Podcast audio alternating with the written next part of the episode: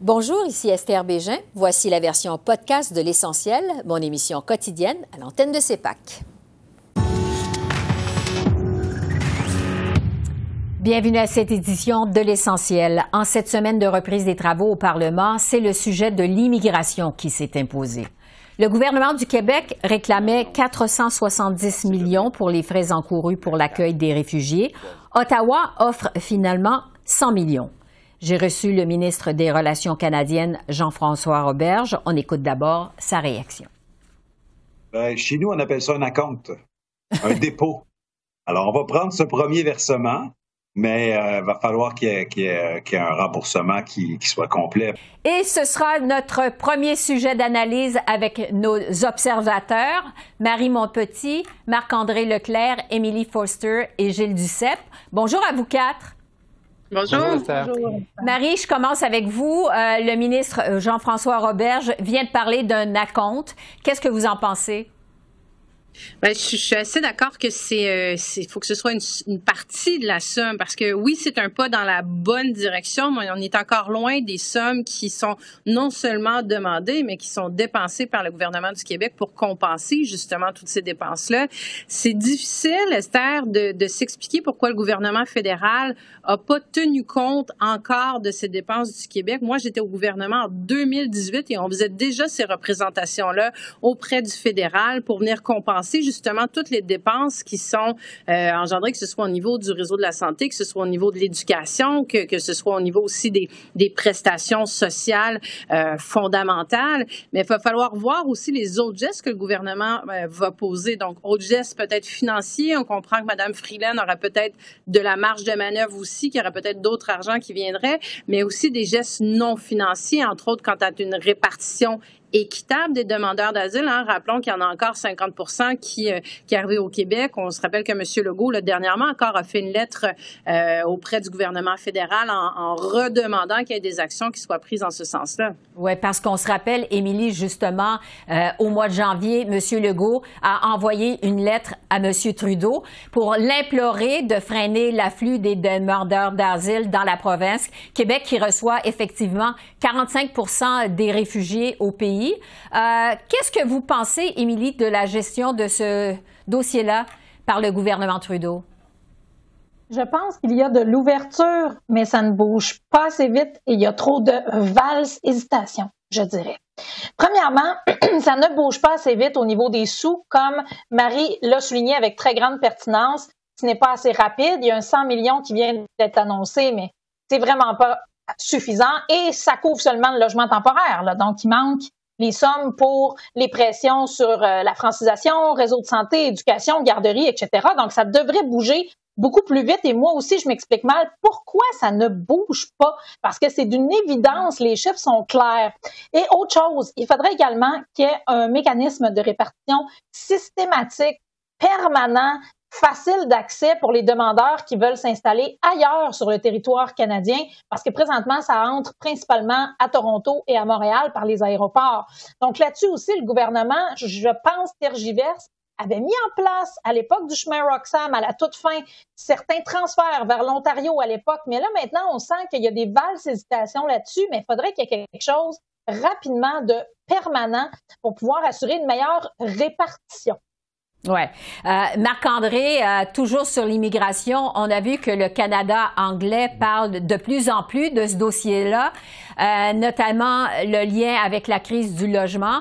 Qu'est-ce que vous pensez de la position des conservateurs? Est-ce que c'est un sujet dangereux pour Pierre Poilièvre?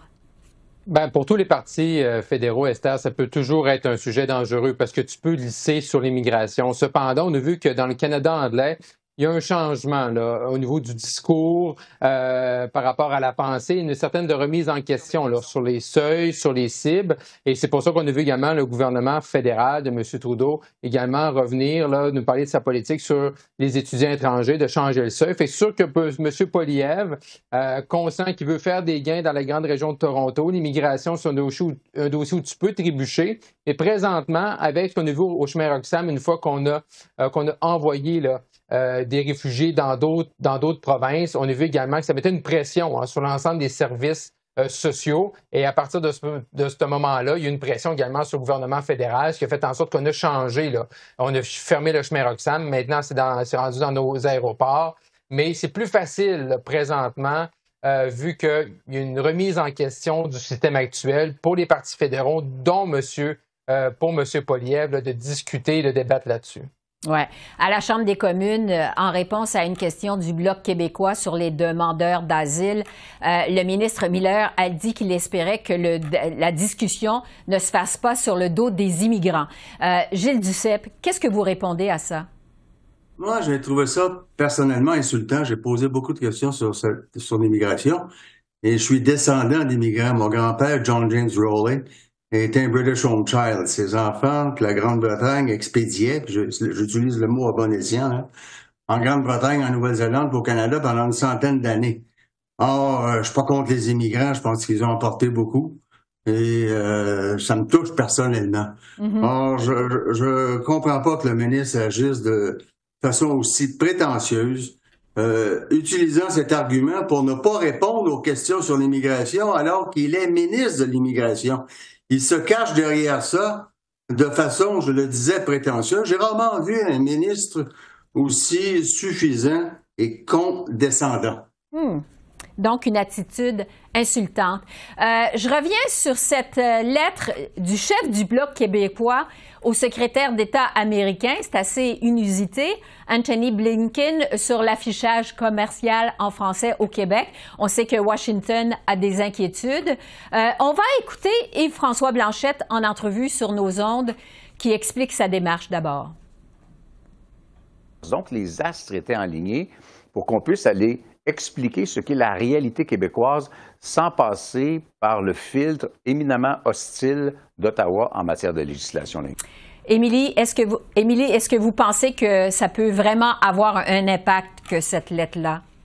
Bon. Est-ce que M. Blinken répondra à un parti d'opposition? Est-ce que M. Blanchet réussira à avoir une rencontre lorsqu'il se rendra à Washington en mars prochain? Peut-être pas. Par contre, M. Blanchet a très bien joué ses cartes. Pourquoi? Parce qu'il a rendu public sa lettre. Donc, à chaque fois qu'on met un enjeu sur la place publique, ça peut toujours, toujours permettre une sensibilisation des gens. Donc, sans que ce soit M. Blinken, les gens autour de lui, ses hauts fonctionnaires, les gens au département d'État, il y a toujours des gens qui vérifient ce qui se passe dans les médias. Ça sait toujours. Donc, je pense qu'à ce titre-là, euh, même s'il n'y aura peut-être pas de réaction ou de réponse directement à lui, peut-être que ça fera quand même évoluer le dossier. Il faut quand même se souvenir que cette question-là a été abordée dans une rencontre de hauts fonctionnaires. Donc, on n'est pas encore, on est encore loin des positions politiques officielles qui pourraient être prises par Washington. Il faut relativiser. Mais je pense que M. Blanchet a bien fait de sensibiliser parce que du moment où c'est sur la, place publique, bien, veut, veut pas, les gens sont obligés d'en tenir compte. Oui, on peut quand même se poser la question, euh, Gilles, est-ce que c'est vraiment le rôle du chef d'un parti d'opposition, vous pensez? Ben, tout à fait, puis c'est rien de nouveau, là. Euh, moi, j'ai rencontré des présidents américains, des secrétaires d'État américains, et je peux vous donner euh, deux exemples. À un moment donné, Vicente Fox vient à Ottawa, et Sandra Fuentes, qui est l'ambassadrice mexicaine, m'appelle pour dire il ne pourra pas parler à la Chambre parce que l'opposition s'y oppose. J'ai appelé Stephen Harper, je dis, est-ce que tu t'opposes? Il dit, ben non. Or, le problème, c'est qu'il y avait une différence entre M. Bush et M. Fox. Et M. Martin, pour ne pas déplaire à M. Bush, utilisait l'opposition pour lui dire qu'il ne pourrait pas s'adresser à la Chambre des communes. J'ai donc écrit une lettre co-signée par Stephen Harper à M. Martin, copie conforme à Vicente Fox, pour demander à M. Martin d'inviter M. Fox à nous adresser la parole. Alors, M. Fox, bien sûr, nous a adressé la parole. Il m'a remercié, il m'a invité au Mexique m'a fait rencontrer ses, ses principaux ministres. Monsieur, je donnais une conférence de presse à Paris, autre exemple, et Alain Juppé qui allait le lendemain, on était vendredi, être nommé ministre le samedi par Sarkozy de la Défense nationale, m'a appelé disant est-ce que je peux participer à votre conférence de presse? J'aimerais euh, que la France revienne au ni-ni, c'est-à-dire ni ingérence ni indifférence envers le Québec. J'ai dit, bien sûr, vous êtes bienvenu, Monsieur Juppé. Il a participé à la conférence de presse. Et, je terminais en disant que deux fois par année, le Bloc invitait les ambassadeurs de tous les pays à huis clos. Il venait en moyenne 50 pays. Je présidais la rencontre sur différents sujets. On a fait ça pendant des années. Et moi, j'ai été reçu un peu partout. J'ai rencontré des délégations étrangères qui venaient au Canada. Et c'est le rôle, c'est dans la, c'est démocratique que l'opposition mm-hmm. rencontre des délégations étrangères, soit ceux et celles qui sont au pouvoir, soit des gens qui sont dans l'opposition. Marie, euh, sur la réaction de Pablo Rodriguez qui a dit que c'était aux Américains de s'adapter parce que c'est en français que ça se passe au Québec, qu'est-ce que vous en avez pensé? Ben, comme député euh, du Québec et euh, responsable de ce dossier-là, il y avait, il y avait aucune, il n'y a pas de, il y a pas de nuance de gris quand il vient question de la langue. Donc, je pense que c'était, il devait être ferme, il devait avoir une position claire. C'est ce qu'il, c'est ce qu'il a fait. Il n'y avait pas vraiment d'autre option que de, de, sortir de cette façon-là. Donc, il a bien fait au niveau de sa sortie. Ceci dit, on sent qu'il a, qu'il a été piqué au vif. Hein. Il a aussi mentionné que c'était pas le rôle de chef de l'opposition de faire des affaires euh, gouvernementales avec les États-Unis. Donc, la sortie de M. Blanchette l'a mis sur, euh, en, réaction, l'a mis, euh, l'a obligé à réagir au dossier au lieu de prendre le leadership suite à cette, cette, cette information-là qui était sortie. Donc, c'est, un bon coup parce qu'il le fait de façon ferme. Il a voulu remettre rapidement le couvercle sur, sur la marmite, comme on, comme on dit, mais il s'est retrouvé à être en réaction plutôt qu'en action dans ce dossier-là. Oui.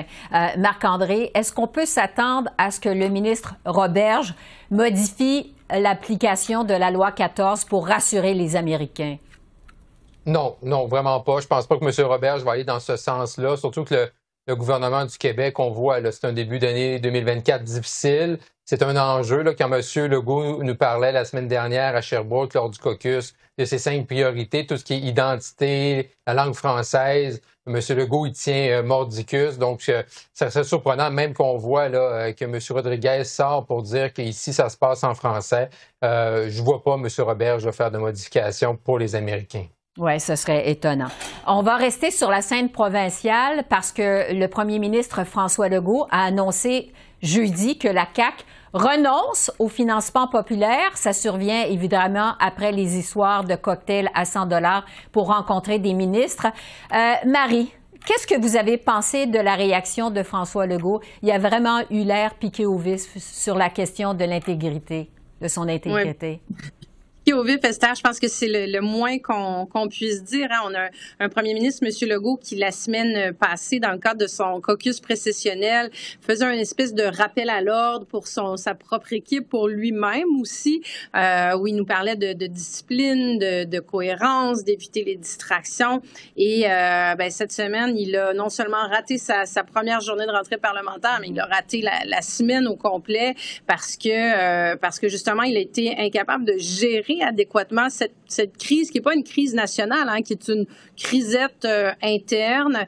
Euh, et, finalement, il en a ajouté, ajouté, ajouté. Je pense qu'il a été lui-même une distraction pour euh, son propre, pour son propre gouvernement, parce qu'il semble avoir surréagi à bon ces informations-là. Je comprends que c'est pas plaisant pour un parti politique de se retrouver avec des enquêtes du commissaire à l'éthique, mais il n'y a pas non plus un, il n'y a pas de, de démonstration qu'il y a un système en place. Il y a des courriels qui sont sortis. Bon, c'est des courriels qui, semble-t-il, étaient quand même maladroits, plus qu'ils démontraient un système de, corruption, comme ça a été le cas avant la commission Charbonneau, notamment au municipal. Euh, mais il est venu finalement alimenter lui-même son propre problème en réagissant de façon très, très émotive. Euh, et la semaine a commencé en disant, ben non, il a été euh, circulé, il n'y a rien à voir, il n'y a aucun enjeu. Finalement, il nous finit ça en disant, euh, je reviens, j'annule complètement tout ce qui est le financement populaire.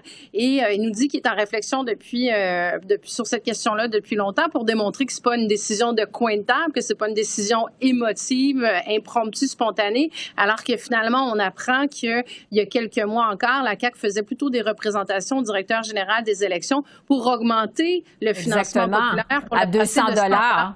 Voilà. Marc-André dans sa propre version. Marc-André, est-ce que François Legault a agi sous le coup de la panique, vous pensez? Oui, totalement. C'est de l'improvisation. C'est de la mauvaise hélénie qu'on a vue euh, hier de M. Legault. Euh, c'est de prendre un bazooka pour tuer une mouche. C'est une tempête dans un verre d'eau, euh, mais l'opposition réussit à toucher une corde sensible de M. Legault. au cours des dernières semaines, il y a beaucoup d'analystes ou des gens de l'opposition, des observateurs de la scène politique québécoise qui ont qui ont remis en question le fait que M. Legault avait perdu sa boussole, son sixième sens, son pif politique mais personne n'a parlé de l'intégrité de François Legault depuis le début de la semaine. Euh, donc, il agit comme ça, mais cette décision-là de mettre fin au financement populaire ne pourra pas tenir la route bien longtemps? Qu'est-ce qu'on fait dans le cas de euh, le jour où à la CAC, il y a une course à la chefferie? Qu'est-ce qu'on fait à, partir de ce moment-là? Ça peut pas être du financement public. Euh, donc, on voit, c'est une, c'est vraiment à courte vue. On essaie de mettre le couvercle sur la marmite en pensant qu'on allait se, sauver de mauvaise presse pour les prochaines semaines. Mais je pense que M. Legault a ouvert un débat euh, sur le financement euh, public présentement, sur le financement privé plutôt populaire. Et ça, je pense là-dessus, la CAQ n'était pas prête. C'est pas vrai que ça faisait des années que M. Legault pensait à ça. Fait que c'est un mauvais début d'année pour mm-hmm. M. Legault. On pensait tourner à la page sur 2023, mais euh, ça se poursuit là, dans la même direction pour 2024. Gilles Duceppe, est-ce que ça va trop loin, ce que propose François Legault en matière de financement des partis politiques? Moi, c'est une euh, réaction là, euh, sans rigueur. Je, pense qu'il se trompe et je suis tout à fait d'accord avec Marc-André ce qu'il vient de dire. Mm-hmm. et, Mario Dumont résumait bien ça ce matin en disant il n'y a pas de problème à ce qu'un ministre participe à un cocktail. Si par ailleurs l'invitation faite à un maire, c'est de dire si vous voulez que votre dossier soit considéré, vous devez venir au cocktail, là, il y a un problème. Or, euh, c'est ça le, fond des choses. Alors, je pense qu'ils ont agi en, panique et effectivement, s'il y a une course au leadership, comment fait-on pour la financer? on va financer autrement. Euh, pas, certainement pas l'État qui va financer des courses au leadership. Donc, ça tient pas la route. Moi, moi, je pense que c'est de la panique, c'est de l'incohérence, manque de rigueur, et c'est toujours en réaction plutôt que d'offrir des politiques cohérentes. Oui, et ça passera peut-être pas le test des tribunaux non plus. Euh, Emily Foster, je termine avec vous. Vous avez été députée de la CAC. Qu'est-ce que vous avez pensé, vous, de toute cette histoire de cocktails à 100 dollars pour rencontrer des ministres? Les cocktails de ministres, ça fait longtemps qu'on en parle. Il y en avait au Parti libéral, il y en avait au Parti québécois, au fédéral aussi, Justin Trudeau a eu sa part de controverse, rappelez-vous, avec les cocktails à ministre. Donc, je pense qu'au final, ce que ça fait, faudrait peut-être l'encadrer ou peut-être même à la limite, je pense, interdire ça. C'est mon opinion. Parce que ça place les députés qui sont bien intentionnés, qui sont pas des gens mal à l'aise. Ça les place dans des situations où là, ils doivent solliciter pour des cocktails de ministres. Et des fois, ben, on le voit, hein, il y a eu des cas où il y a eu des formulations, comme Marie le disait, qui étaient peut-être maladroites ou incorrectes. Ça mène à des enquêtes, ça remet en question l'intégrité même de toute la classe politique. Le directeur général des élections du Québec, en septembre dernier, a produit un document fort intéressant qui initiait euh, son année où il fait des consultations en vue de réformer la loi électorale. Là, présentement, le DGEQ est là-dedans. Et dans ce document, il écrivait noir sur blanc le DGEQ que les cocktails à ministre, il faudrait revoir ça. La pertinence et peut-être l'encadrer ou le supprimer. Donc, à partir de là, il y a une porte ouverte. Alors, M. Legault, sa sortie était très, très fortement intempestive, trop émotive. Mes collègues ont entièrement raison. C'était inapproprié. Par contre, lorsqu'il disait qu'il serait bon que les partis d'opposition, avec le DGEQ et le gouvernement, s'assoient et revoient ces règles de financement, pas pour abolir le financement populaire, mais à tout le moins pour encadrer les cocktails à ministre, parce que ça peut placer bien des gens dans l'embarras. Puis les ministres, s'ils veulent voir des gens après tout, ben qui viennent, puis qui les voient, puis sont pas obligés de. Les gens sont pas obligés de payer. Là. Normalement, ça devrait pas mm-hmm. être le cas. On s'entend. Il y a euh, évidemment toute la commission Charbonneau qui s'est déjà penchée là-dessus. Euh, Marie, Marc-André, Émilie et Gilles Duceppe, merci beaucoup. On se retrouve la semaine prochaine. Merci, au revoir. Merci. Merci. Au revoir.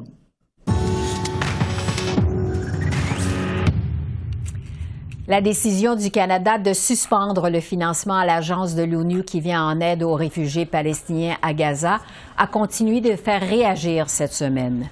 Le gouvernement Trudeau, à l'instar d'une quinzaine d'autres pays, agit de la sorte en réaction aux allégations contre des employés de l'UNRWA qui auraient pris part aux attaques du Hamas le 7 octobre.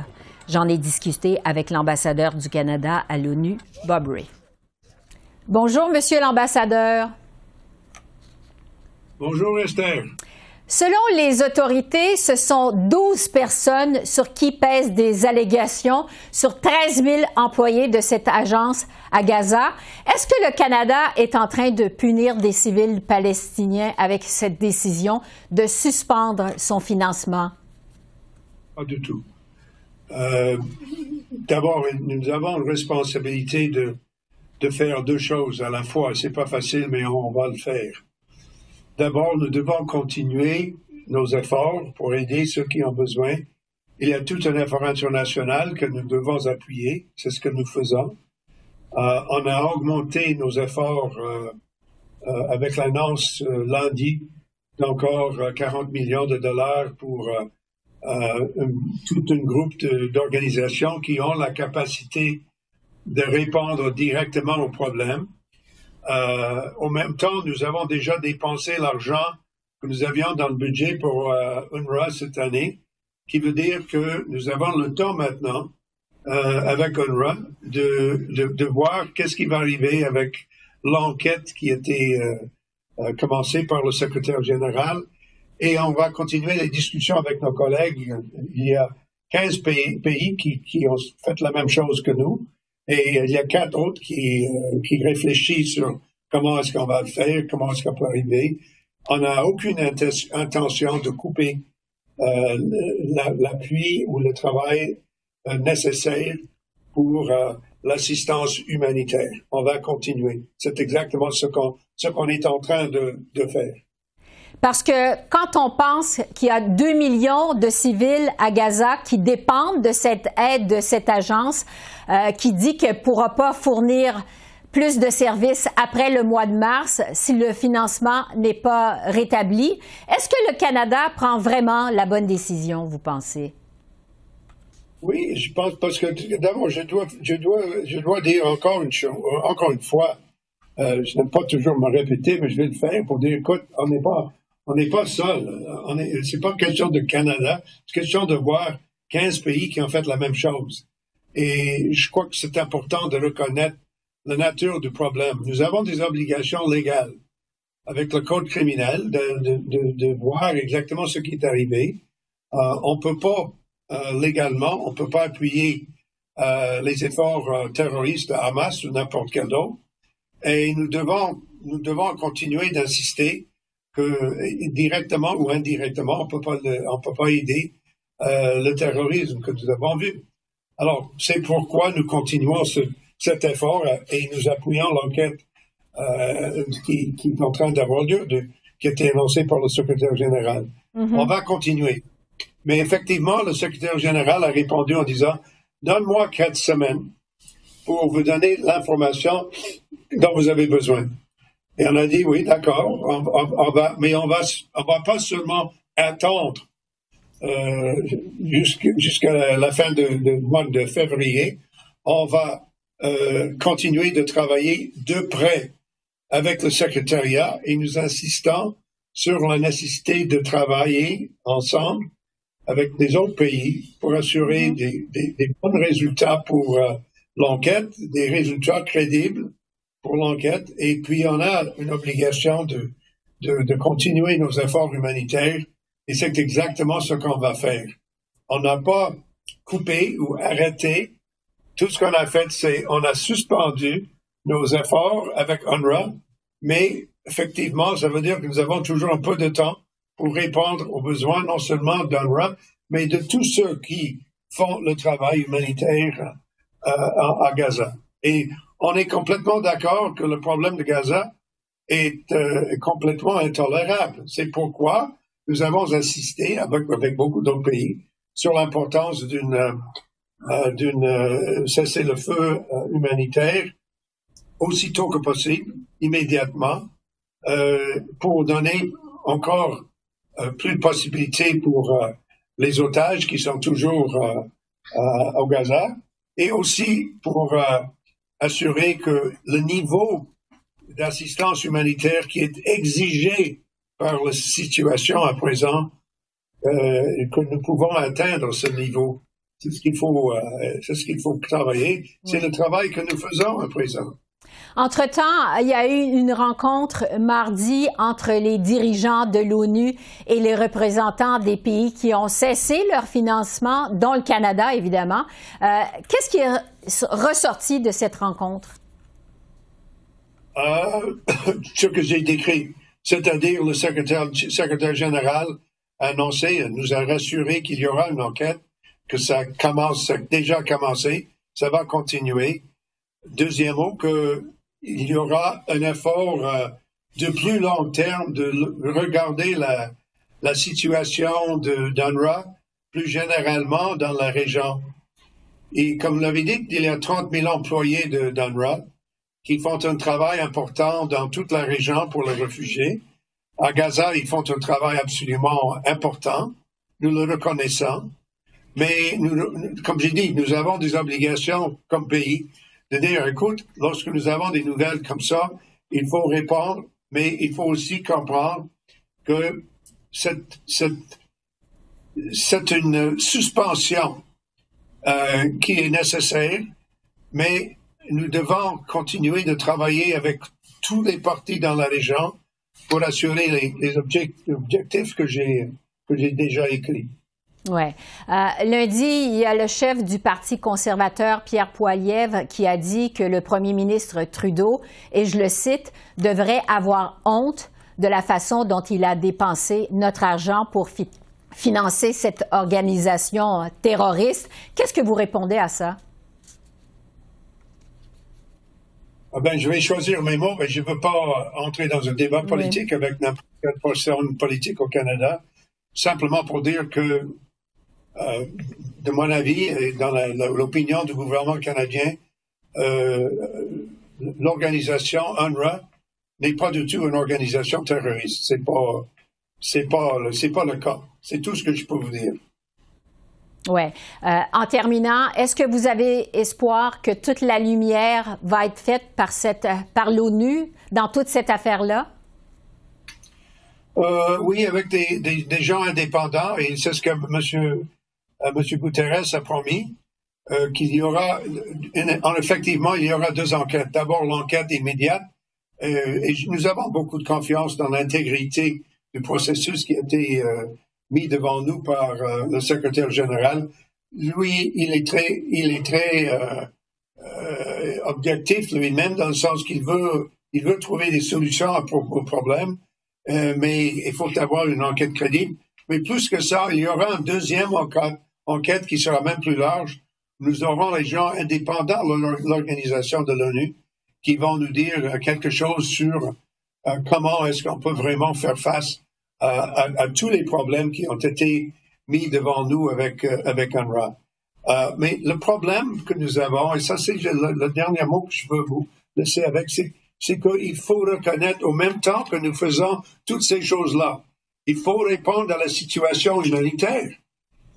Et nous devons pas, pas lâcher l'effort. On va pas laisser du, million de personnes sans l'assistance nécessaire parce que ce sont des victimes, euh, effectivement, euh, d'une guerre qui a été très cruelle et où les, les, les, euh, les conséquences pour les gens, la destruction de, de toutes les, les, maisons, il y a presque 40, 90% de la population qui ont été déplacées euh, c'est une situation très, très grave.